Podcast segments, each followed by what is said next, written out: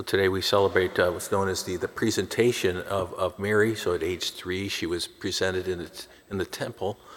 And uh, it's interesting, there's some cultures that uh, they have a, uh, like a ritual for three-year-old children.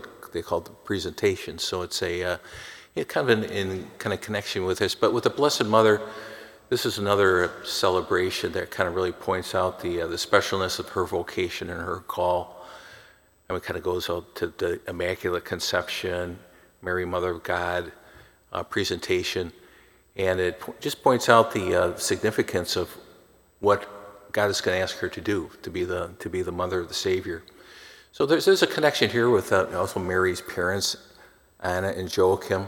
I mean, we don't know much about their lives, but they must have been very holy people, very faithful.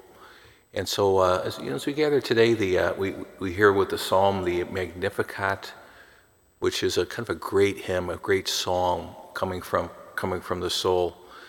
Uh, the Almighty has done great things for me, and holy is his name. Mary knew that from a very, very early age. And even as, as a three year old, she had to learn and grow like, like any of us did. But the, uh, the hand of the Lord was upon her because of what he would ask her to do. And we have a, a great uh, intercessor in her for each one of us here. And so uh, we open ourselves to the prayer she says for us that, like her, we can be faithful, that we can have that spirit of trust. And as we get into uh, this Sunday as Christ the King, so it's the end of the liturgic year, and then we're, in, then we're into Advent.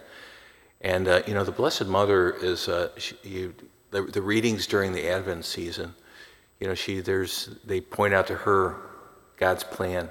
And so, like her, may we have that openness, that trust, and that spirit of loving surrender to God's will.